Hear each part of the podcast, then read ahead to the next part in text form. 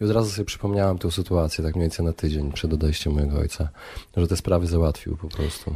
Tylko wiesz, nie każda sytuacja jest sytuacją tak komfortową. Czasami dzieje się tak, że choroba czy jakaś nagła sytuacja zdrowotna to jest problem taki, że nie ma diagnozy, jest miotanie się, lekarze, nerwy.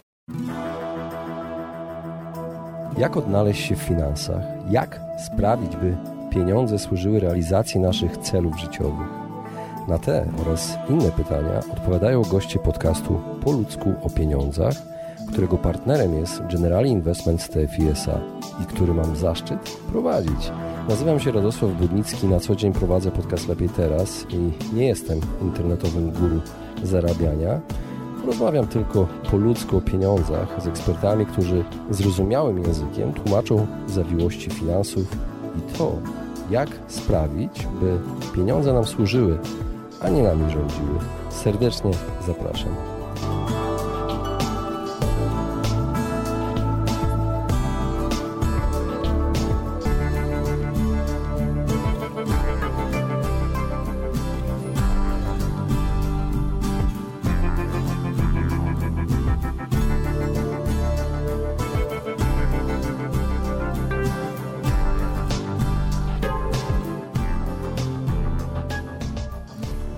Dzień dobry kochani, witam Was serdecznie w kolejnym odcinku podcastu Po ludzku o pieniądzach, a tym razem moim gościem jest Danuta Musiał. Danuta, która występowała już w podcaście Po ludzku o pieniądzach, tym razem zgodziła się wystąpić kolejny raz, żeby powiedzieć nam o dwóch pewnych sformułowaniach, których wcześniej nie znałem. Okazuje się, że pełnomocnik i beneficjent, rozumiałem to zupełnie inaczej kiedyś te pojęcia.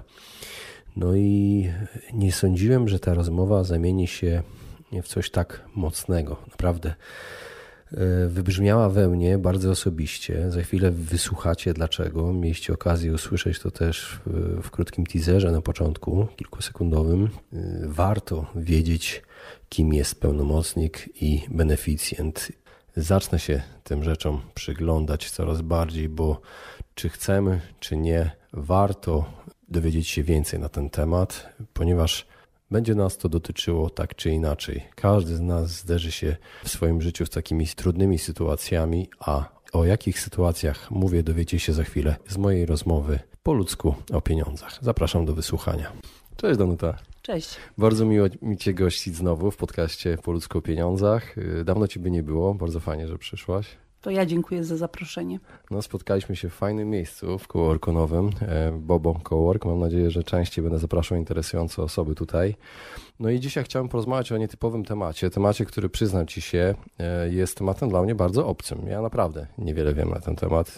Pierwszy raz słyszałem o czymś takim, o takim sformułowaniu, a wiem, że powinienem, bo już zacząłem się wgryzać w temat tak zwanego beneficjenta i pełnomocnika.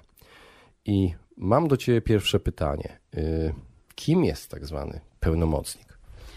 Wiesz co, zanim zaczniemy o tym rozmawiać, to pierwsza uwaga, którą Ty znasz, a słuchacze warto, żeby znali, ja nie jestem prawnikiem. W związku z tym, mimo że beneficjent, pełnomocnik to są określenia prawne, to ich istota i sens rozmowy o tym jest zupełnie inny. I nie wiem, czy natknąłeś się na takie badanie, właściwie prezentację TED-a, na TED-zie Susan Pinker robiła to i mówiła o rzeczach, które najbardziej wpływają na to, czy człowiek ma szansę przeżyć następne 10 lat, czy nie. Szczerze mówiąc nie słyszałam o tym. No i co byś obstawiał?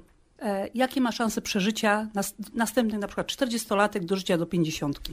Co wpływa najbardziej na szansę do przeżycia od 40 do 50 roku życia?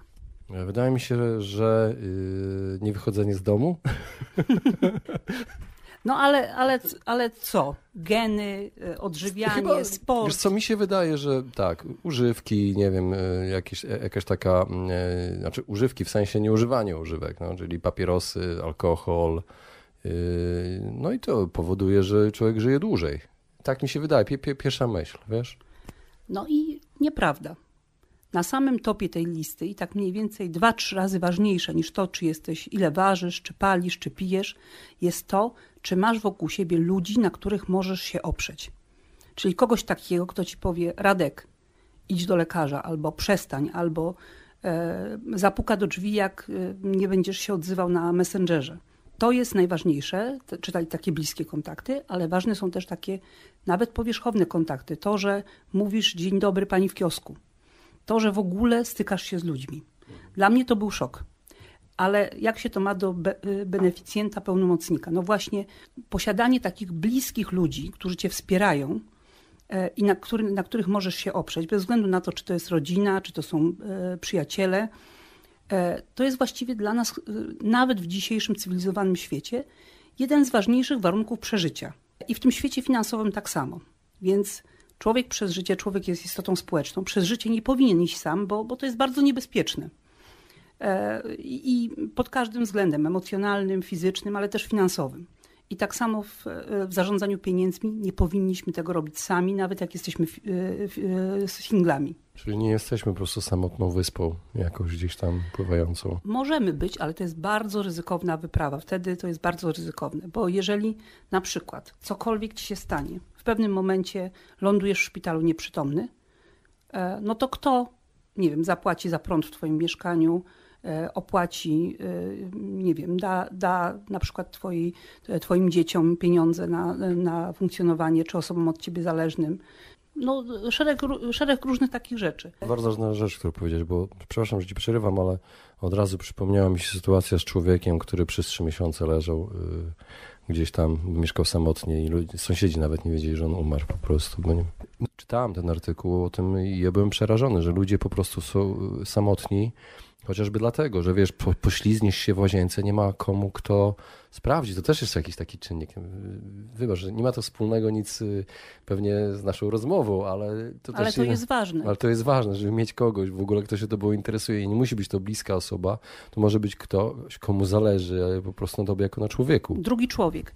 I to jest, wiesz, bardzo ważne. I z tymi finansami jest tak samo. Jeżeli tylko i wyłącznie ty musisz osobiście iść do banku, czy wpisać PIN, czy zalogować się, żeby mieć dostęp do twoich pieniędzy, no to jest problem. Cokolwiek się z tobą stanie, cokolwiek, jakieś trudności życiowe, to w pewnym momencie jest bardzo, bardzo duży problem, bo no nie ma ci jak pomóc, tak? Bo jesteś na przykład nieprzytomny i ktoś ci, nawet jakby chciał się zająć twoimi sprawami, no to musi albo zająć się tobą, wykładając własne pieniądze, a nie zawsze ma taką możliwość, albo wręcz to są duże problemy. Na przykład jeżeli, nie wiem, jedno z małżonków ma konto i tam mają większość swoich pieniędzy, bo akurat tak się układa i nagle, nie wiem, jest jakaś własna działalność gospodarcza, są płatności i tak dalej, no i robi się efekt domina. Niezapłacona jedna faktura, niezapłacony jeden rachunek, problemy. I oprócz troski o tą osobę, która ma jakieś tam problemy zdrowotne, czy jest niedostępna, czy nie wiem, zaginęła, czy cokolwiek się z nią dzieje, dołączają do tego bardzo poważne problemy życiowe dla wszystkich osób zależnych, dla całej rodziny. Więc warto pomyśleć o tym i właśnie ustanowić przynajmniej do części swoich pieniędzy, jeżeli nie do całości, kogoś, kto będzie pełnomocnikiem, czyli kogoś, kto w naszym imieniu będzie mógł wypłacić pieniądze, będzie mógł nimi zarządzić, będzie mógł dokonać operacji finansowych. No oczywiście tutaj rodzi się taki zawsze dylemat. No jak to, dam dostęp do wszystkich swoich pieniędzy komuś tam, tak? Na przykład dziewczynie, no bo w małżeństwach to jest inaczej, jest wspólnota majątkowa. Można mieć oddzielne pieniądze na oddzielnym koncie, do którego pewną kwotę, właśnie taką awaryjną, do której dajemy dostęp w ramach pełnomocnictwa takiej zaufanej osobie. I to już jest jakieś zabezpieczenie na wszelki wypadek. Wiesz co, to jest bardzo ważna rzecz, którą powiedziałaś, bo od razu przypomniała mi się sytuacja sprzed paru lat, jak mój ojciec odchodził i właśnie akurat on miał chorobę ciężką, nowotworową i można powiedzieć, że godził się ze śmiercią i to wszystko zostało załatwione na, można powiedzieć, na parę dni przed nawet. On sam to zaproponował, pamiętam to jak dziś. Ale jest wiele sytuacji, kiedy ludzie nagle po prostu odchodzą i i takie rzeczy, on się o takie rzeczy pozamykać. To jest dla mnie bardzo osobista rzecz i nie sądziłem, że dojdziemy aż do tego, bo trochę we mnie wybrzmiało teraz to, co powiedziałaś i od razu sobie przypomniałem tę sytuację tak mniej więcej na tydzień przed odejściem mojego ojca, że te sprawy załatwił po prostu. Tylko wiesz, nie każda sytuacja jest sytuacją tak komfortową. Czasami dzieje się tak, że choroba czy jakaś nagła sytuacja zdrowotna to jest problem taki, że nie ma diagnozy, jest miotanie się, lekarze, nerwy, załamanie psychiczne tej osoby. I wtedy nie myśli się, a rodzina jest tak zestresowana, czy bliscy są tak zestresowani, albo sam zainteresowany, po prostu nie jest do tego gotowy i mówi, ja nie chcę rozmawiać w tej chwili o pieniądzach, dlatego warto o tym pomyśleć spokojnie. Ja nie mówię, żeby o tym rozmawiać przy wielkanocnym stole, czy przy świątecznym stole, ale to są rzeczy, które trzeba omawiać na spokojnie, z nadzieją na najlepsze i z nadzieją na to, że a być może nigdy nam się to nie przyda, ale warto o tym pomyśleć. Druga rzecz, bo to jest pełnomocnik, czyli ktoś, kto z nami wszystko jest w porządku, ale chwilowo nie możemy osobiście zarządzać pieniędzmi, czy przez pewien czas. Natomiast druga rzecz to jest, co się stanie z pieniędzmi w momencie, kiedy nas zabraknie, tak? I tu jest beneficjent, czyli osoba, czyli uposażony, osoba, która dostanie pieniądze po naszej śmierci. I nie wiem, czy wiesz, tak twoje szacunki. W Polsce jest plus minus 11 milionów gospodarstw domowych, czyli 11 milionów budżetów oddzielnych domowych. Zgadnij, ile pieniędzy, to są szacunki KNF-u bodajże z zeszłego roku. Ile pieniędzy zapomnianych po ludziach, którzy zmarli, leży na kontach, po te pieniądze się nikt nie zgłasza? Pewnie z miliony złotych już. 15 miliardów w Polsce. I państwo przyjmuje te pieniądze? Czy nie, one sobie leżą. Leżą, czekają na spadkobierców. Tak, a często bliscy nawet nie wiedzą, że te pieniądze tam są. I można zrozumieć różne sytuacje, kiedy na przykład ktoś tam nie mówi albo nie ma na tyle bliskiej rodziny, żeby powiedzieć o pewnych rzeczach, ale sporządzanie testamentu i informowanie, nawet jeżeli nie o treści takiego testamentu, ale o tym, gdzie został spisany, gdzie jest, osoby bliskie czy osobę upoważnioną jako wykonawcę testamentu, to jest sprawa dość ważna. Przecież ci ludzie, te 15 miliardów nie wzięło się z wygranych tylko w totolotka. To są ciężko zarobione pieniądze ludzi, na oszczędności ich całego życia często. I one leżą. Nie chcieli dać, nawet jeżeli, a gdzieś są ich bliscy, gdzieś są ich przyjaciele, albo nawet, nie wiem, jest fundacja, którą mieliby życzenie wesprzeć. A nie wesprą. A nie wesprą, już nie mogą nic zrobić z tym. I jeżeli zarabianie pieniędzy nie jest łatwą sprawą, tak? Wymaga pewnego wysiłku, wymaga pewnych wyrzeczeń, więc wydaje mi się, że warto jest zadbać również o to, co stanie się z tymi pieniędzmi po naszej śmierci. Warto spisać testament, warto ustanowić beneficjentów, czyli na przykład osoby, które dostaną pieniądze po naszej śmierci. Różnica między beneficjentem a pełnomocnikiem podstawowa? Pełnomocnik to jest ktoś, kto w naszym imieniu podejmuje pewne decyzje, bo to nie jest tylko pełnomocnik finansowy, za naszego życia, bo pełnomocnictwo wygasa razem ze śmiercią tego, który udziela pełnomocnictwa. Czyli jeżeli ty upoważniłbyś mnie na przykład do swoich oszczędności w banku X czy w Towarzystwie Funduszy Inwestycyjnych, to w momencie twojej śmierci kończy się pełnomocnictwo. Natomiast beneficjent to jest ktoś, kto po twojej śmierci otrzymuje pieniądze. Czy czasami jest tak, że pełnomocnik może automatycznie stać się beneficjentem? Nie, to są dwa oddzielne zapisy. To jest ważne pytanie. I jeszcze jest jedna ważna rzecz, szczególnie dla osób, które są w związku małżeńskim. Co innego pełnomocnik, a co innego współwłaściciel. Bo jeżeli na przykład jest rejestr małżeński, na którym małżonkowie wspólnie odkładają pieniądze w funduszu inwestycyjnym.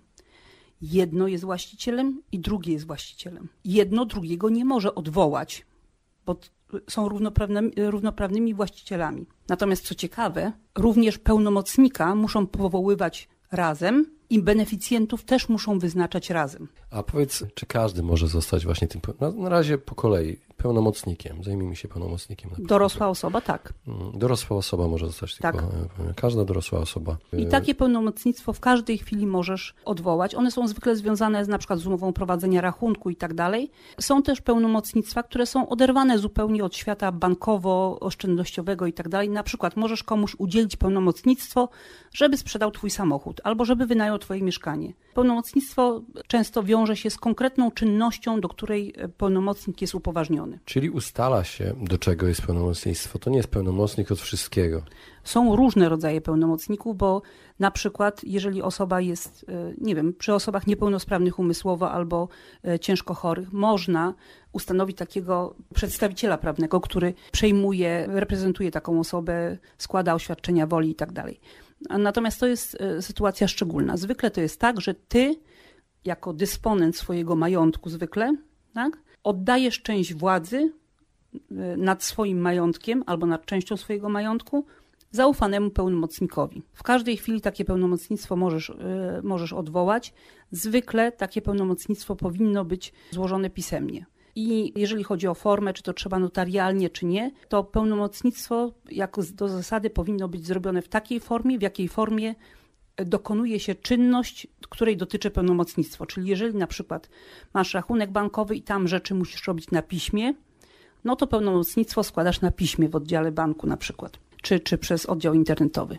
Jeżeli zamierzasz wyznaczyć pełnomocnika do sprzedaży swojego mieszkania, a sprzedaż mieszkania i zakup jest notarialnie, no to musisz iść do notariusza i tak dalej. Właśnie chciałem cię zapytać jeszcze o rodzaje tych pełnomocników, są jakieś nazwy? Wiesz co, klasyfikacja jest bardzo szeroka i to każdy, że tak powiem, najpopularniejszy prawnik, może, tak. No, może być pełnomocnictwo ogólne i szczególne, tak, związane z tym, że może być ktoś twoim pełnomocnikiem, reprezentować twoje interesy i może być do konkretnej czynności. Natomiast najpowszechniejszym takim właśnie typem pełnomocnictwa to jest jak gdyby pełnomocnik ustanowiony do danej umowy, czyli na przykład do umowy rachunku bankowego, do umowy, nie wiem, konta emerytalnego, do umowy jakiejś innej związanej z twoimi finansami. To jest twój pełnomocnik. Okej, a ilu mogę mieć pełnomocników? Czy to raczej jednego się ustanawia? No, takie pytanie pewnie mogło chodzić po głowie. Wiesz co, to często zależy już od procedur w danej firmie, w danej instytucji, ale bezpieczniej mieć zawsze jednego pełnomocnika, żeby było wiadomo, że tak powiem, kogo upoważniasz, do czego upoważniasz i tak dalej. Okej, dobrze. A czy zalety już znamy? Na pewno znamy zalety, że w momencie, kiedy sami nie jesteśmy w stanie czegoś wykonać, to ta osoba za nas to zrobi. I czy znasz jakieś zagrożenia z tym związane?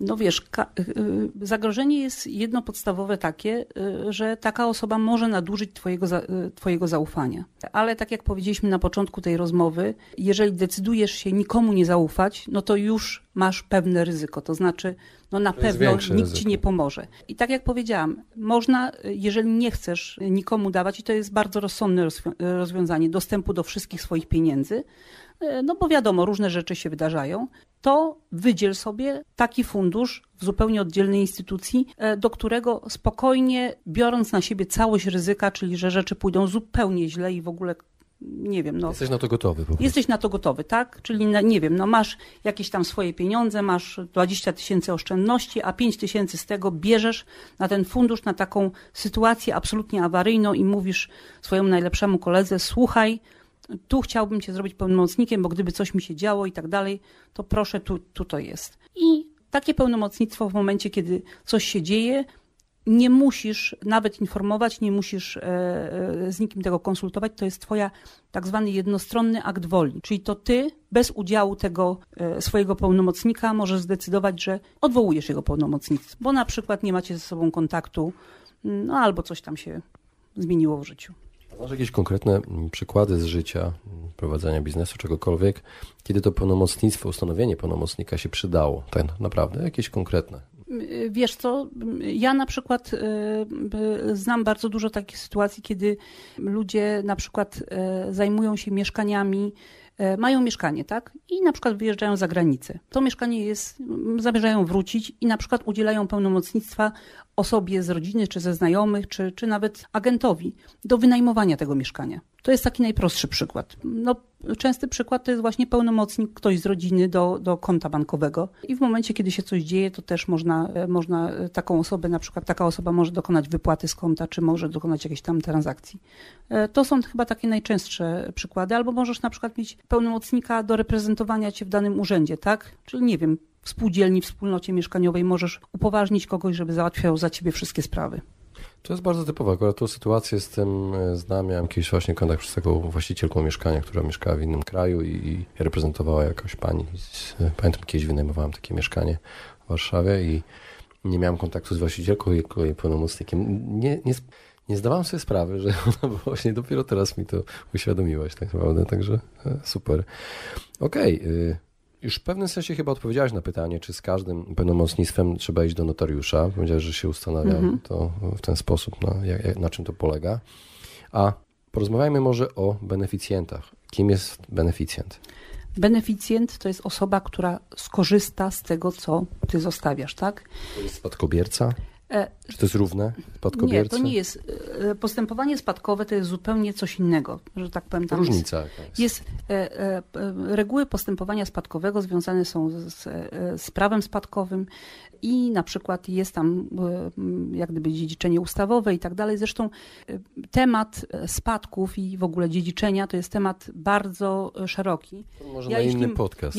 Jeśli mogę, to mogę słuchaczy odesłać do takiego materiału, który wcześniej przygotowaliśmy we współpracy z Marcinem Iwuciem i Rafałem Martyńcem, który jest bardzo dobrym specjalistą, prawnikiem właśnie od tych kwestii. A niedawno wyszedł e-book 67 pytań dotyczących spadku i dziedziczenia i odsyłam tam wszystkich zainteresowanych po szczegóły. Na pewno znacie Marcina Iwucia, podcastera, Finanse Bardzo Osobiste. No, myślę, że Marcin Iwuć jest znany. Misja wyposażyć 15 milionów Polaków w narzędzia do zarządzania budżetem i bogacenia się, dla mnie bardzo inspirująca. No ale właśnie to dziedziczenie i kto może dziedziczyć, jak może dziedziczyć, na jakich zasadach, co się dzieje, jak nie piszemy z testamentu, to wszystko jest wyjaśnione i tak jak powiedziałaś, to jest na jeden podcast albo dwa podcasty i bardzo także polecam. I tam można sobie poczytać, dopytać i tak dalej. Natomiast o co chodzi? Beneficjenci, postępowanie spadkowe to jest jedno, natomiast ty możesz na przykład do konta emerytalnego czy do polisy wyznaczyć innego beneficjenta, czyli mówisz, dobrze, to jest mój majątek, a to jest moje konto emerytalne. Majątek dziedziczy rodzina, żona, dzieci i tak dalej, a konto emerytalne przeznaczam na przykład siostrzeńcowi. I to jest zupełnie oddzielna rzecz. Postępowanie na przykład spadkowe toczy się swoją drogą, a beneficjent w momencie, kiedy właściciel na przykład konta emerytalnego umiera, jest określona liczba dni po dostarczeniu odpowiednich dokumentów, po prostu wypłaca się te pieniądze. Zgłasza się po to beneficjent. Tak. Zgłasza, jestem informowany w jakiś sposób, czy wie sam. Instytucja informuje. Instytucja informuje, czyli tak. Nie musi się martwić tym, że bo dane beneficjenta są wpisywane w odpowiednie formularze. Oczywiście warto pamiętać, żeby takiego beneficjenta wpisać, bo w niektórych przypadkach, przy kontach emerytalnych tak jest, możesz wpisać kogoś, zwykle to jest tam nawet do 4 osób i mogą to być osoby zupełnie z tobą niespokrewnione. Możesz też nie wpisywać nikogo i wtedy jest to dziedziczenie na zasadach ogólnych. Natomiast warto jest wpisać, bo to jest po prostu i szybciej i możesz dowolnie dysponować tymi pieniędzmi, tak? Tych beneficjentów można wielu ustanowić. Tak, ale to są rozwiązania dotyczące już poszczególnych jak gdyby rozwiązań finansowych, czyli patrzysz na regulamin danego, nie wiem, XE, produktu, brzydko mówiąc. No ja wolę określenie rozwiązanie finansowe i tam jest określone, że możesz wskazać tyle i tyle osób. No i warto pilnować tego i uaktualniać co pewien czas, żeby nie było takiej sytuacji jak w takim popularnym serialu, nie wiem czy znasz, Gotowe na wszystko. Tam była taka przyjemna staruszka, która okazało się, że wplątała się w bardzo nieprzyjemną, powiedziałabym nawet kryminalną historię, ponieważ jej mąż, ona była drugą żoną, i jej mąż przed ich małżeństwem przez miesiąc był żonaty z striptiserką z Las Vegas i zapomniał przepisać swoje konto emerytalne na swoją żonę, z którą później przeżył 20 lat. No nie będę tutaj spoilerować tego odcinka, ale naprawdę było podobno. Pani Maklaski, słuchajcie, to jest pani Maklaski, Gotowe na wszystko, pokazuje co się dzieje, jak się nie pilnuje tego, kto jest wpisany jako beneficjent. Super. A czym się różni beneficjent od tak zwanego uposażonego? Niczym. Samo, zamienne słowo po prostu. Okay. Bardziej po polsku, bardziej tak z łaciny. Co warto sprawdzić przed wyznaczeniem takiego beneficjenta? Wiesz co, warto wiedzieć, kogo się czyni tym beneficjentem, tak? No bo komuś robisz bardzo duży prezent. Więc wydaje mi się, że tylko to. A czy wiąże się z jakimś ryzykiem zostanie takim beneficjentem? Ponieważ słucha nas ktoś, kto myśli o tym, żeby zostać, bo ma tam jakieś relacje z kimś i chce to przedyskutować, tą sytuację i on zastanawia się, okej, wszystko brzmi tak fajnie, praktycznie jest to niby korzyść dla mnie jakaś, mimo w tej całej tragedii, ale wymierna korzyść finansowa, ale czy jest jakieś ryzyko tutaj? Po stronie beneficjenta oczywiście. Znaczy wiesz co, ryzyka jakiegoś takiego finansowego, prawnego nie ma, bo tutaj nie jesteś spadkobiercą, czyli jesteś beneficjentem, czyli dostajesz to, co dobrego jest, tak? To, co jest nazbierane i tak dalej. Natomiast jest inna kwestia zupełnie taka, że no to jest taki gest w stronę beneficjenta i pewne zobowiązanie. No i to zależy od waszych tutaj układów i stosunków pomiędzy jedną osobą a drugą. Czy ty chcesz to przyjąć, tak? Znaczy ktoś może cię zrobić tym beneficjentem, nawet możesz o tym nie wiedzieć. Natomiast jeżeli ktoś proponuje ci i ty się zgadzasz, no to już rodzi pewne powiedzmy nawet czasami niewypowiedziane zobowiązanie wobec takiej osoby. No i to trzeba, ja tu nie chciałabym spekulować na temat różnych zawiłości, kontaktów międzyludzkich i relacji, ale wszyscy znamy, jeżeli nie z życia, to przynajmniej na przykład z literatury czy z filmu historię właśnie staruszków takich, którzy co 5 minut zmieniali testament albo na kogoś innego przepisywali i tam różne takie perypetie związane z tym. Ostatnia zabawa, tak. Dokładnie, takie obiecanki i tak dalej. Ale wiesz, no to są rzeczy, które jak gdyby są związane bardziej z relacjami międzyludzkimi, a nie z samą instytucją beneficjenta. Po prostu. Danuta, tak na koniec już ostatnie pytanie, już prawie pół godziny rozmawiamy i co byś doradziła takiej osobie, która właśnie jedzie samochodem albo gdzieś tam biegnie i słucha tego podcastu, jak zabrać się do tego tematu bycia pełnomocnikiem, beneficjentem, co sprawdzić, jak porozmawiać, masz jakąś radę taką osobistą może? Znaczy wiesz co, przede wszystkim trzeba sobie zrobić listę rzeczy, gdzie masz te pieniądze, tak? I do czego możesz ustanowić pełnomocnika beneficjenta. Ewentualnie zastanowić się, jeżeli na przykład jesteś zależny finansowo od kogoś, czy no w rodzinie są różne sytuacje, zastanowić się, do czego bezpieczniej by było, znaczy to jest mniej taka komfortowa sytuacja, proszenie o to, żeby ktoś zrobił cię pełnomocnikiem, ale czasami trzeba, tak? Szczególnie w takich relacjach rodzinnych, czy między małżonkami, ale też między dziećmi, rodzicami. Warto o to zadbać i warto o tym rozmawiać tak zupełnie na spokojnie, nie wtedy jak się coś dzieje, tylko no dobrze, a gdyby coś się stało, to co wtedy? A wyjeżdżasz, co wtedy? A idziesz na operację, co wtedy? I tak dalej, i tak dalej. Warto przećwiczyć sobie tak na spokojnie różne scenariusze, bo różne rzeczy w życiu się dzieją i to, że na razie nam się nie zdarzyło, to nie ma co zaklinać rzeczywistości. To nie jest tak, że powołanie pełnomocnika albo wyznaczenie beneficjenta powoduje, że natychmiast coś ci się stanie. Wprost przeciwnie. Ja mam teorię, że oczywiście to jest w ogóle niezwiązane, ale ja wolę wierzyć, że jest wprost przeciwnie. Jak masz wszystko uporządkowane, wszystko poukładane i wszystko, że tak powiem, testament napisany, to żyjemy długo i szczęśliwie i mam nadzieję, że tak jest. Ja swój pierwszy testament napisałam będąc w ciąży, bo stwierdziłam, że to jest taki moment, kiedy za chwilę na świat przyjdzie ktoś ode mnie zależny i że mam obowiązek jako odpowiedzialna matka napisać testament. I myślę, że każdy rodzic powinien mieć spisany testament, powinien mieć poustanawiane pełnomocnictwa. Każda osoba, jeżeli masz kogokolwiek w życiu, na kim ci zależy, żeby owoce twojej pracy przypadły jemu, żeby się nie zmarnowały, jeżeli robisz w życiu rzeczy, pracujesz z myślą o kimś ci bliskim, to jest moment, żeby pomyśleć o pełnomocnictwie, właśnie o beneficjentach i o dysponowaniu mądrym swoim majątkiem właśnie z myślą o bliskich ci ludziach. Mocna rozmowa, przyznam ci się. No. Jedna z mocniejszych moich. Wiem, że będą takie trudne, bo finanse mają też te takie aspekty właśnie te międzyludzkie często, relacji i takich trudnych też momentów. No ale dziękuję ci bardzo za tę rozmowę. To ja dziękuję, że podjęłaś ten temat.